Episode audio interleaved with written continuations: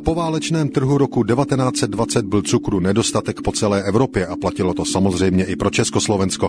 V tomto smyslu vydala nařízení i vláda, a to v únoru 1920. V paragrafu 1 stojí, že spotřební dávka zdaněného cukru připadající na každou jednotlivou osobu v období jednoho kalendářního měsíce stanoví se stejnoměrně pro obyvatelstvo ve městech, průmyslových místech a venkovských obcích v obvodu celé Československé republiky na 1 kilogram. Za tímto účelem už byl v chodu lístkový cukerný systém, jenže jako v každém obchodním oboru, který omezují lístky nebo něco jiného, i u cukru se velmi rychle rozjel černý obchod a ceny rostly přímo raketově.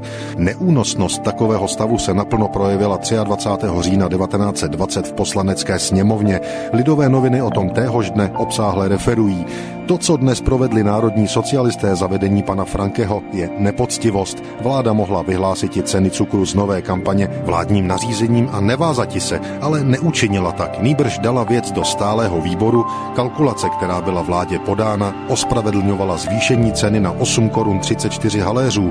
Když byly o správnosti této kalkulace vysloveny námitky, zvolil výbor vlastní kalkulační subkomitét, který vyslechl znalce a dospěl k ceně 7 korun 95 haléřů, přičemž třeba podotknouti, že hlavní kalkulant docent Hašek je lihovarník a že na jeho výpočty také nelze zrovna přísahati. A teď si představte, pokračují sto let staré lidové noviny, že národní socialisté svým vůdcem panem doktorem Frankem navrhnou zcela vážně, že cena cukru nesmí být vyšší nežli 6 korun. Opakujeme, tento návrh podali národní socialisté, nikoli bolševici, že jej podala strana, která si říká státotvorná, nikoli strana vědomně stát sabotující. Je zajímavé také, že socialisté byli proti tomu, aby se omezili zisky překupníků. Konec citátu.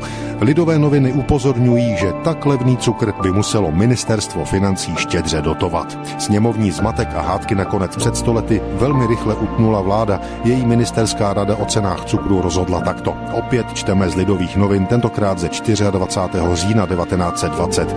Jak se dozvídáme, stanoveny byly ceny cukru na měsíc říjen 6 korun a 40 haléřů za 1 kilogram. Od 1. listopadu bude dávka cukru zvýšena na 1 kilogram a čtvrt na hlavu a prodávat se bude 1 kilogram za 7 korun 90 haléřů homole v drobném prodeji. Cena tato je nižší, než byla cena vykalkulovaná znalcem Haškem, poněvadž vláda podrobila překalkulaci nejen výrobní náklady, nýbrž i náklad rozdělovací. Konec citátu. Když zvážíme, že průměrný plat byl v roce 1920 asi 160 korun, byl kilogram cukru za 8 korun poměrně drahou záležitostí.